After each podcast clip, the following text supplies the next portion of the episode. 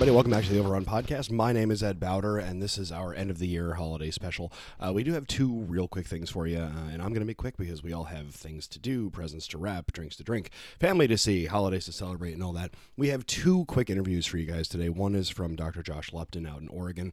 Um, he goes over some of the studies that he's done out there, uh, and we talk about the amount of people that might be ideal in a cardiac arrest type of setting, something that we've talked about in EMS, and maybe something that we don't focus on enough. Uh, it's possible that we don't have enough people uh, to our crew complement. And then to follow that, we have Dr. Ken Milne from Canada from the Skeptics Guide of Emergency Medicine. He is going to talk to us about one study he thought might change practice. Um, the outcomes were, uh, you can interpret them at the end of the study, uh, but it certainly might uh, change the way that we look at CPR. So it was a really exciting conversation. We're always happy to have him. I just want to say thank you all for listening to our show this year. Uh, we know we've reached out to a lot of you. We've heard a lot from all of you. We're happy to hear from all of you. Please keep reaching out. Subscribe to the podcast wherever you find it and all that stuff. Um, I can tell you that uh, we have a lot of things that we're looking forward to in 2023 and 2024. We hope that you'll come along with us. Thanks for listening to us so far. I'll turn it over to Josh and to Ken, and we will see you all in 2023. All right, hey everybody. I've got Dr. Josh Lupton from Oregon with us here today, and Dr. Lupton has been a fairly prolific author over the past couple years as it pertains to cardiac arrest data. So, Dr. Lupton, thanks for joining me today. I appreciate it. Yeah, absolutely. Thanks for having me. So we've talked a lot about uh, how we treat cardiac arrest on this show, and I, I want to get just kind of a general, overall opinion of how you feel we're doing uh, as as a culture in medicine uh, treating cardiac arrest, and then I want to get into your study, um, which talked about the ideal number of rescuers for cardiac arrest. So, uh, overall, do you feel that we're doing as as healthcare uh, writ large? Do you feel that we're doing a sufficient job with treating cardiac arrest patients? Yeah, I mean that's it's tough to say. I think within the context of the the evidence that we have, I think we're trying our best shot at it. But I think it's it's a difficult condition to study. I mean, it's such a um, sort of rare, but also uh, across the United States common phenomenon that makes it hard to do interventions. You have to do trials with exception from consent, and so as a result, the evidence base is fairly small. And I think only recently have these sort of multi-network observational cohorts or interventional trials sort of came around to try to say, you know, what we thought was helpful maybe not be as helpful, and things that we, you know, have never looked at before actually might be more important to sort of outcomes for patients. So um, I, I, I, hate to say we're doing a bad job, but clearly there's areas in the country where survival is much higher than other areas in the country. And so, you know, really the objective of, of us as researchers and and those kind of putting forth policies is to see like what are they doing there correctly and how do we you know figure out an evidence-based way to roll that out across the united states are you of the mind that the outcomes that we have for cardiac arrest are more of a function of the patient's already eh, experienced a mortal injury or wound and thus our success rates tend to be below 10% or do you think that's more of a function of provider skills and algorithms or do you think it's kind of somewhere in the middle there yeah, it's probably somewhere in the middle. I mean, I think the certainly there's probably a subset of patients, particularly those with unwitnessed arrests, who may have asystole when EMS gets there, and we don't know how long they were down. You know, th- there's probably a significant portion that no matter what is done across the board, those patients are, are not going to have a good outcome. In which case, you know, including that group in, in trials is somewhat controversial, or looking at interventions in that group may not be beneficial. But certainly, there's another subset of patients who have either witness arrests or you know maybe it's unwitnessed but they have a shockable rhythm or you know a PEA at a reasonable rate or some sort of uh, evidence that there's something to, to salvage there. And I think in those patients um, certainly the care we do matters. And there's probably you know when we think of what's going to be 20 years from now there's probably other interventions we haven't thought of or optimizing interventions we currently do that will improve those outcomes. And I think you know the the goal is is obviously not everyone can have an EMS sort of witness arrest but clearly in that population, um, you know, in a perfect world, everyone with a shockable witness arrest would survive, or at least a high proportion would. Yeah, and I I tend to think that there's obviously we're never going to get back, to, you know, to anywhere close to 100 percent, you know, save rate or you know 100 percent survivability. Um, you know, life being a terminal condition as it is, we're certainly just going to see people who will expire and stay expired. Um, right. When the when the CARES study came out in, uh, I mean, now we're looking at you know 12 years ago we saw that our survival rate was about 8% nationwide and i think it tends to hold um, and, and you know there's always going to be sort of this this niche culture that's going to try and find ways to improve that number um, you know, unfortunately, I don't know that it's ever going to cross, you know, 15% nationwide. And then you also have, you know, you have outlier projects like Seattle, which, eh, you know, our, our friends up there in the Pacific Northwest are always going to have remarkably high numbers because of the system that they've built. Um, but I did want to talk to you today about this paper that you put out in uh, 2021. So give us uh, give us a little bit of your background um, and what uh, what I guess what caused you to decide to run this study. Um, this will be in the show notes, but this is out of pre-hospital emergency care. This is the association between the number of pre-hospital providers on scene and out of hospital cardiac arrest outcomes. Yeah, so uh, our, our, sort of interest in this study came from a desire to look at these large data sets. So this uses ROC um, Epistry, which is this large observational cohort across multiple sites in North America. Really was the infrastructure for a lot of trials, like the ALPS trial or the PART trial, these things in cardiac arrest. Um, but they also had this observational cohort sort of going along. And so our goal was to, in recognizing the value of that data set and how hard it is to research in the context of cardiac arrest, um, try to look at some of the fundamental unknown questions for a cardiac arrest patient. And so when I think about you know the research we need to do for a cardiac arrest patient, you, you think of it starting from the moment of arrest to them calling 911. And this comes into you know systems to improve the accuracy of dispatch at appropriate levels for potential cardiac arrest patient, which several folks are doing research on that. But then we really don't know these questions of like, does it improve survival? You know, does dispatching more people to a cardiac arrest, improve outcomes? How many people should we dispatch? And how do you then allocate resources sort of in that way? Particularly as you think about communities where, you know, if you ever have to make the choice of advocating for more funding for more uh, of an EMS system, you know, you have to balance that to other costs, you know, and, and uh, that was part of our interest in looking at this. And, and it gets into these other fundamental questions. You know, does it help to dispatch police or law enforcement to a cardiac arrest? You know, uh, those sorts of things. So we uh, got interested in it and then took a look and um, sort of uh, for these data sets, you can get them, they're publicly available if you have a reasonable proposal. And sort of our proposal is to look based on these different tiers of number of uh, providers on scene what the ultimate outcomes were. And of course, our hypothesis was that there would be a certain threshold. Um, but what we didn't know is if it would be like a sort of dose response where the more the better with no clear plateau, or if, you know, once you reached five people on scene, it would be better or whatnot. And obviously, there's lots of reasons why more might be better. You know, particularly if you're doing manual CPR, you have more people to sort of switch in and out. Um, but if you're doing airway and access and drugs and having someone there just to coordinate all of this and the timing, um, you know, perhaps that would be helpful too. So I think it sort of logically fit, but no one had really looked at it, particularly in, in the last, you know, decade.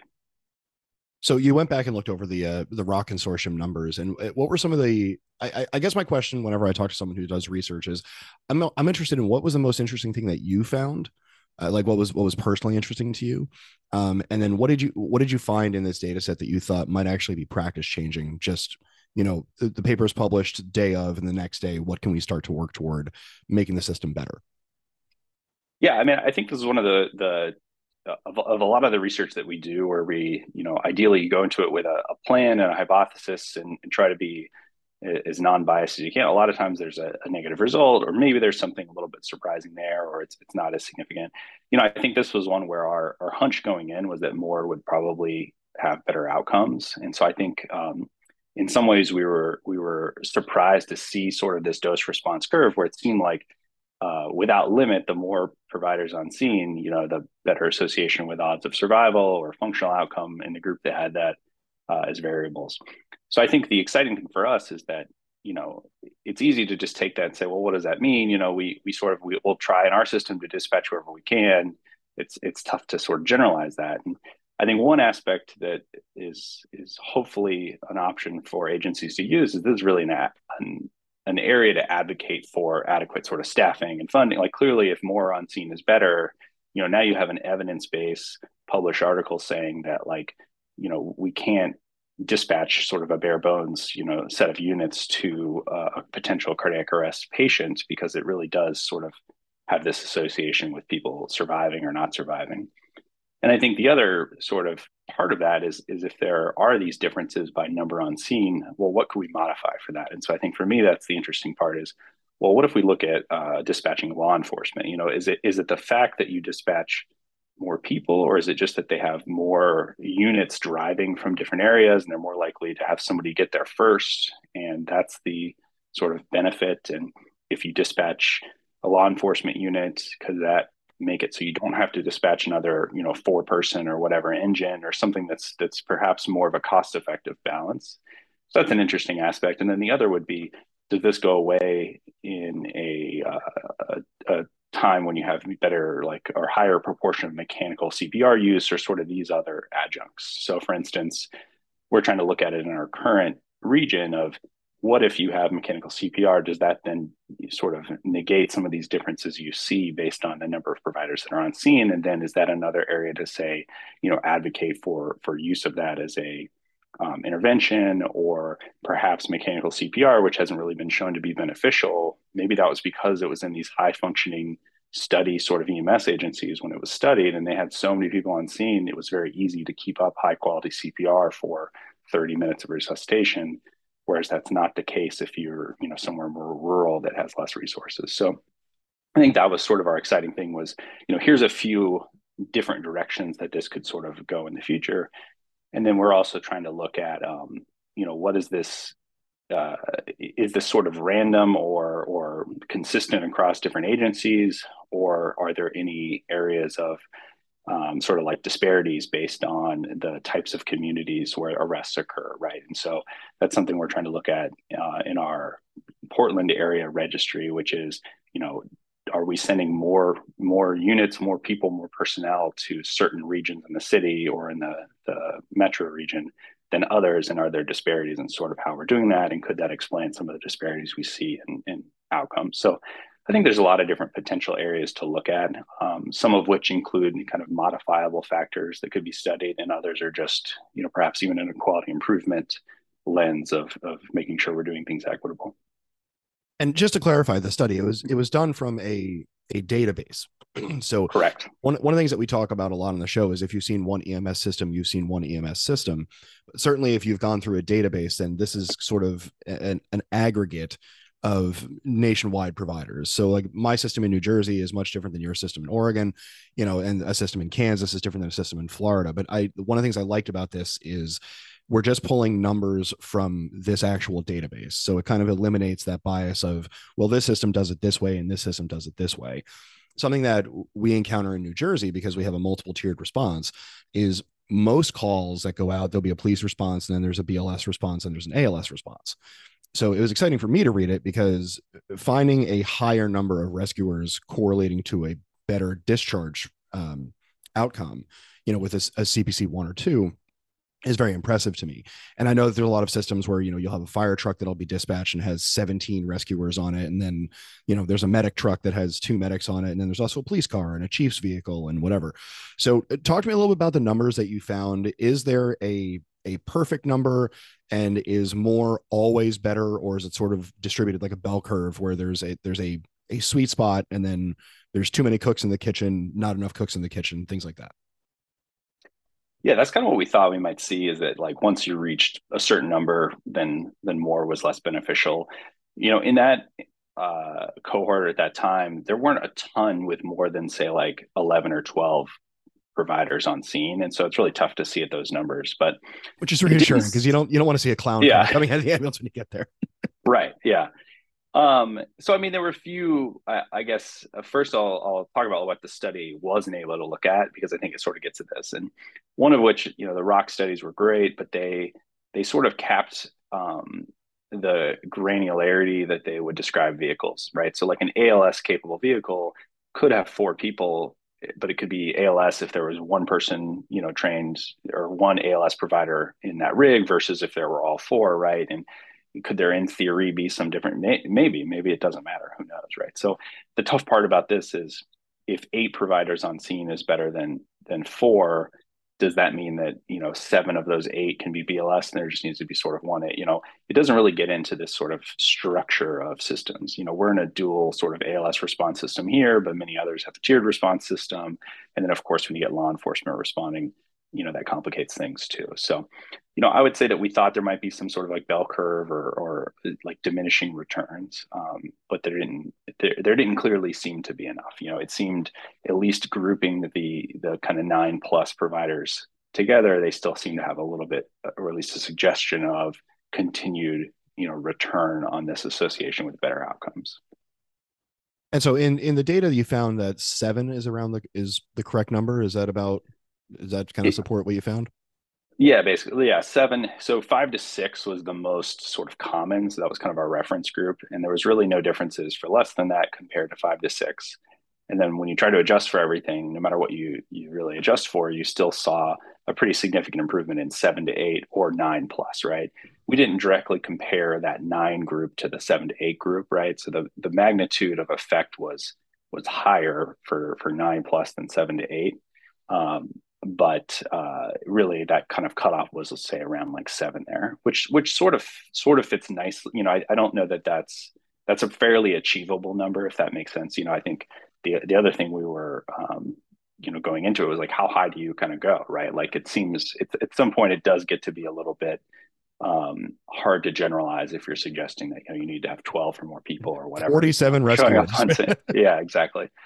Um, so i don't know if that gets you a little bit more insight so and i think it's something that has been discussed uh, with a fair amount of regularity with a lot of providers right? We always when you go through acls for example which uh, you know I, I don't have the numbers in front of me but generally speaking most paramedics at some point have had to go through acls um, you know and uh, i there's a bunch of classes that you know have been called merit badge courses that people take. And i, I think that as a pre-hospital provider when you're taking acls which is usually designed for in-hospital providers. You know they'll talk about the ideal build where you have you know one person with compressions one you have a scribe who's taking notes one person who's on medications you know one person is at the airway and they all have distinct roles. I think it's something that we kind of talk about in the field but it's not necessarily uh, operationally possible. So I'm, I'm interested do you feel that this data supports that kind of model where maybe EMS uh, sort of has to change their ethos and their mindset because it's very easy for us to look at it and be like, oh, well, of course, that's how they're going to do it in the hospital you know, but I'm not going to do it that way in the back of my ambulance. There's only one of me. So do you do you think, or I guess do you hope that this data will sort of start to change that mindset a little bit? Yeah, maybe. I mean, I think the the hope is that if they, especially as, as things shift to more on scene resuscitation in, in, different regions, and I'm not sure what y'all do over there, but you know, does that does does there then develop more deliberate training around the idea of like, well, if you have eight people, you know, here best practice would be to have you know, two up here at the airway, a dedicated CPR quality person, dedicated lead, people either chaining off compressions or getting the the mechanical CPR device there, and then you know those those sorts of roles defined based on the number of folks that are on scene, so that you optimize thing. I think is sort of what you're you're getting at because you know you could have ten people on scene, but if they're not sort of ready to work as a team and kind of in divided roles, that's probably not going to be beneficial or or like too many cooks in the kitchen if they're all trying to take a leading role may be detrimental. Um, so i think there certainly is a balance there but it's definitely system dependent. You know that's kind of what we'd like to look at in the future is if you're in a system where you can only get you know four to six people on scene if you're lucky or three people if you're in a really rural area or two people you know can you use a supraglottic airway mechanical cpr and and really negate some of those differences seen than if you had a lot of people? And i think that intuitively makes sense. Like if you knew you had to run a code for 20 minutes and there's two or four of you and you don't have mechanical cpr and, and you're you know going to do an endotracheal intubation and then you're worried about getting access with an iv you know it, it it sort of perhaps that is a scenario where doing an io a supraglottic mechanical cpr really helps to improve outcomes. Whereas if you've got 12 people that show up, you know, maybe that's a scenario where you do really try to get an IV, um, you know, on both arms really quick or something, or you do, you know, use a video laryngoscopy if you have that, and you make sure you get in a tracheal tube, or you, you know, there's like so, sort of sort of subtle differences that I think would be more set up by system uh, based on how many folks you anticipate kind of having on these scenes. Did when you're looking through your numbers, did any so I, I, guess the, the impetus of this question is there's systems now that have mechanical CPR devices. They have ventilators on the road, so you can you know you can essentially do, in theory, an arrest completely with two people, mechanical CPR, patients ventilated. did did your data set factor that in at all, or was it just just regular cardiac arrest survival and the number of providers? Yeah, I mean, we looked at uh, so in those rock studies, like there was probably less. I think it's like three and a half percent mechanical CPR use. So it just wasn't, you know, even though they went through 2015, there's just not enough in there to see. Um, we did look at some of the other like intervention elements, you know, whether whether it matters or or, or not, um, but certainly like timing of getting initial access, if I recall, and timing of you know the first epinephrine dose, you know, so maybe for non-shockable arrests that had more of an impact um, and even things like timing to the airway, like those sort of timing elements that you might imagine would be factors, uh, were uh, shorter for more people on scene, right? But I think one of the bigger differences uh, was the CPR sort of fraction and kind of these sort of elements, right? And so the the reality is it may be a combination of all of those. Um, you know, I think if if knowing the imp- relative importance of those interventions for outcomes, CPR is pretty much the the most important thing, and maybe time to shock. And so if I had to put money on what was the most critical difference between those two, it would probably be that. Yeah, and, and like I said, there's been a lot of information that's been coming out over the past five years about cardiac arrest, and especially with you know with CARES coming out and the the ROC Consortium and all those groups.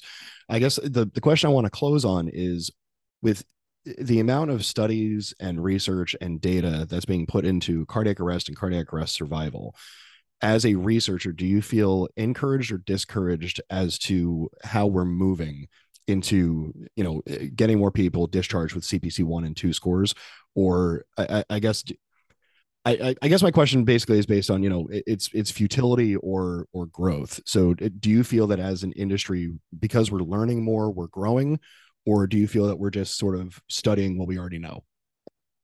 I think we're. I mean, I think we're growing. I think we're we're doing the right thing by studying what we know to see what um I, what we're doing. If we haven't studied it before, you know, let me say that. But I think for some of these randomized trials, looking at drug dosing, those sorts, you know, I think we're trying to determine does something really work that we're doing, and if it doesn't work, then that does help us in some ways move forward you know, I think like things, you know, looking at CARES, which is great, you know, they they are expanding their enrollment in terms of number of EMS agencies and other sort of participating sites. And one can imagine those high performing, you know, quality improvement oriented agencies were probably the first to sort of jump into CARES. So as the CARES footprint sort of expands, it, it may not be that survival in some of those high performing agencies hasn't increased over time. It may just be that they're including a broader you know, uh, more diverse segment of our, our EMS and hospitals in the United States. Um, and I think some of the, you know, newer partners, particularly in Oregon that are joining into CARES, you know, they may be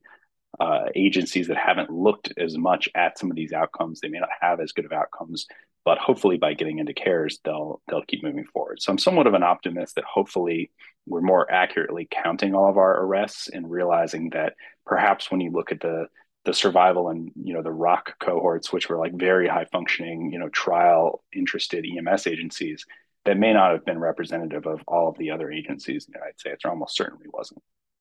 So i i think there's a a not unreasonable chance that we'll kind of keep moving that needle forward uh, or at least i hope so. And if I'm someone who's just getting into the industry, give me an elevator pitch about the, uh, I guess, the results of your data from these papers. Yeah, so I mean, I think that uh, our main paper was looking at the number of providers on scene, and what we found was that more providers seem to be associated with better outcomes, both survival and neurologic outcome. So the suggestion really is is that there's something, uh, there's some value added to having more bodies on scene to help with these cardiac arrest patients. I mean, they're critically ill patients, and so really the next step is can we think of um, either how do we how do we improve that? How do we staff things better so that we do get more folks on scene? Or if we can't do that how can we have adjuncts like mechanical cpr devices or easier airway adjuncts easier access adjuncts to reduce the need of the number of bodies on scene so that we can sort of bring up the survival outcomes for smaller agencies rural agencies uh, places that may not be able to dispatch as many people to arrests awesome. Love to hear it Dr. Josh Lupton from Oregon, thank you so much for the work that you've done, um, and thanks for taking the time to talk to me. I know it's we're getting close to the holidays uh, and the new year and all that, yeah. but thanks so much. Happy holidays, happy new year, and uh, we look forward to talking to you again. Absolutely, happy new year to you. And from the Skeptics Guide of Emergency Medicine, Dr. Ken Milne is with us. Hi, Dr. Milne. Hello, and thank you for having me on. Thanks for coming on. So, what we do toward the end of the year is we want to try and get one big paper that might change practice. Mean, it's really, really interesting. Um, for the uninitiated, the Skeptics Guide is a great podcast. They come out with papers every month that you may not have heard of and go into a really in depth analysis of these papers. Um, so, Dr. Milne, you found a paper on heads up CPR from 2022. Uh, talk to our listeners about it, and then we'll ask some questions about it. Sure. And I'm actually even nerdier than that. I do a paper a week. Yes. Oh, yeah. I have a problem. it's the first step, Ken. It's the first step. oh, yeah. uh, so yeah, we um, we do a paper a week, and uh, just recently we had done in 2022 the Moore et al. paper looking at heads up CPR and whether or not it either saved lives or saved lives with good neurologic function. So what were the when we're working on this paper, what were the the outcomes that they were looking for? So these authors, their primary outcome was did the patient survive to hospital discharge? And while that is an important outcome, and I understand the chain of survival. You can't have good neurologic function if you didn't even survive, let alone survive to leave the hospital. I think the really more important patient oriented outcome would be did I survive and am I neurologically okay? Am I able to do my activities of daily living? And that was one of their secondary outcomes as opposed to their primary outcome and certainly something we've looked into in EMS over the past five or ten years is the the difference between survival to ER and survival to discharge. Of course, survival to discharge should be the ultimate goal because if someone is alive in the ER and expires on the floor, then what we've done is for naught. So eh, for EMS, you know, obviously the you know first chain um, in in survival when it comes to EMS is doing CPR. We've learned this conventional CPR method, patients lying down, and this heads up method changes that a little bit. So talk to us about the methods a little bit, what it changes, and then what they found. So these authors uh, went off some pathophysiology and said, you know, based on you know venous return to the heart and lowering the pressure that we would have to get blood up to the old noodle what happens if we just elevated the bed or elevated the head? And they had done some animal models that suggested there might be a benefit there. And a lot of research is based on that kind of stuff. You know, we have an idea that it makes some pathophysiologic sense, and then we need to test it and test it in people as opposed to animals. And so they actually did an observational study so it wasn't a randomized control trial. They took a group of uh, patients that had been exposed to this fancy new heads up CPR device. And then they did something called propensity score matching. Oh, yes, statistical jiu-jitsu. And it's a way to sort of say, listen, we've got these patients we didn't do a randomized control trial, but can we take a whole bunch of other patients that had OHCAs, out of hospital cardiac arrest, and can we try to mathematically match, you know, all the demographics and everything we can that we measured? Can we do this propensity score matching? And it's sort of like trying to get to an RCT, but of course it can never achieve an RCT level. And I don't want to get too nerdy, but I, oh, I actually do. I love talking nerdy. Oh, please they did do. this propensity. Well, you know, I'm I'm all in now. But they do this propensity score matching, which is totally legitimate to do with the data. Um, and so it tries to minimize some of the biases that could happen with observational studies. And then they matched them up and said, hey, does this automated controlled elevation of the head and thorax device or the ACE CPR device. Um, is it any better uh, than what we're already doing? Should I give the spoiler alert? Should I should I spill the beans right now? Oh, absolutely. What what did they find with this study? Wah wah wah. I see you spare no expense on your sound effects for your podcast. Um, very, but very expensive yeah. license. You got to buy them every year. Oh yeah, no, but you know you don't have to pay licensing for that kind of sound effect stuff. Uh, yeah, no, the key result, that primary outcome, survival to hospital discharge, it was not statistically ben- better. However, the point estimate, nine and a half percent of people survived with the device versus about six and a half percent that were doing conventional CPR. Uh, you know, so that's a 3% difference. You go, well, that would be clinically significant if you were the one that was alive as opposed to dead. Um, but it wasn't statistically different. And so the it, it, it crossed the line of no difference but the point estimate favored the device. But again, this is an observational study. And when we looked at the okay, did they survive to hospital discharge? And this is what we really want to see with good neurologic outcome. Again, no statistical difference. It was down around 5% for both groups, or one in 20. And just to be clear, it is a separate commercial device. So during doing uh, show prep for this, people asked about lifting the head of the stretcher 15 degrees and applying a piston driven device. Not the same thing. Um, arguably, I think your outcomes would be worse uh, doing that. But this is actually a commercially made and uh, available device. So big important study. Maybe some, something interesting can come from it over the next couple years if the study is replicated or if we reevaluate the device. What what do you see? Uh, prognosticate Dr. Milne out two or three years what, what do you see with this type of device? Do we think that this is something that might make a difference or is it something we can look forward to maybe adjusting and changing? Well it's all in the name of my show isn't it? The skeptics guide yes, sir. not the not the denialist because if they come out with good data that says it works i will accept the claim. And it's not the nihilist. It's not like I don't think anything can work. And I certainly wouldn't want people to take away from this study that it doesn't work because you know, research doesn't go out to prove something doesn't work. What it does is it starts with a null hypothesis of no superiority, and then it it tries typically to prove that something is superior. And if we can't demonstrate superiority, then we back off and say, okay, I accept the null hypothesis. And so in this case, we can't say this CPR device, this heads up CPR device, this ACE device doesn't work. All we can say is it wasn't demonstrated to work in this observational study. It doesn't mean there couldn't be a signal in all that noise out there if a properly conducted study was done. But the time to accept a claim is when there's sufficient evidence to uh, accept a claim.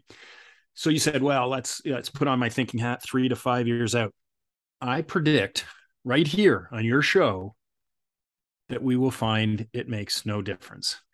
And you know you know as well as i do what what is the best predictor of outcome for out of hospital cardiac arrest in adults well, it's always time down and, and oxygen. Yeah, yeah. Time's yeah. an important factor. Absolutely. I mean, you know, it's it's not an absolute, but it certainly is super important on how quickly you get to the patient. Next, high quality CPR as a bridge to somewhere. And then finally, if they have a shockable rhythm right? If they have a shockable rhythm, electricity is so important for these out of hospital cardiac arrests. If you have a shockable rhythm, if you don't have a shockable rhythm, yeah, not much to work with there. Yeah. You know, you know, yeah, and and so and like I said, you know, CPR has to be a bridge to you know getting that defibrillation happening, high quality CPR, and then you know maybe getting them to definitive care. But again, if you don't have that shockable rhythm, the outcomes you know we've seen over the years and this is what informs my skepticism is all the acls drugs that we thought could work right? We had mm, let's start with um, bretylium uh, magnesium lidocaine. You know they've taken those away. And then okay well what about what about epinephrine? Well we had the big paramedic 2 trial and yes you can get more ROSC but you didn't end up saving more people with good neurologic function. And then also this year, and I this is one of the studies I was going to pitch to you actually, was um, the calcium uh, study for giving calcium to out of hospital cardiac arrest. That was the COCA trial, and it was at the COCA, COCA's for OHCA's. And uh, oh, you know, it made They made it for you. I know, just for my my type of brain. But just you know, you think, oh, well, the heart needs calcium and calcium's important for muscle contraction. So it makes physiologic sense. And then they did a study and it didn't work. In fact, they did worse, I think, for the point estimates, um, the people that got calcium. So, you know, I think that we can make inter- incremental improvements and make sure that we're doing things correctly and stuff like that. But the big picture is if you don't have a shockable rhythm and you don't get to the person quickly enough and bystander CPR doesn't happen to be a bridge to somewhere, all these things that, you know, putting the head of the bed up or using this special fancy device that does that for you or, you know, all these other fancy drugs that we have really haven't panned out. So um, I'm a, I'm a optimistic skeptic. I'm a, positive skeptic again. The, the pragmatic mind, skeptic. but my mind is open right? My mind is open not just so if my brain falls out but it's open to say listen if you um, if you present me with convincing evidence absolutely i'll change my position. That's what we should do as scientists and sort of as clinicians. We want to make sure that patients get the best care from the moment they you know reach out 911 pre-hospital care to in the department, emergency department care, to inpatient, to discharge, to rehab. We're all on team patient. That's what I like to say. And you need every single link in that chain to be giving the best possible care they can so that we're all on team patient and the patient does the best possible. I can't think of a better place to end it. Uh, Dr. Milne, I, I, can't thank you enough. Uh, for the guys that are new to the show, Dr. Milne was gracious enough to be one of the first uh, guests that we had on this show. We're very lucky to have him back. Um, he's become a friend of the show. He's become a resource for Danny and I talking about things. So, Ken, happy holidays. Thanks for joining us, and we'll talk to you whenever you come back. My pleasure. And uh, stay nerdy and be skeptical.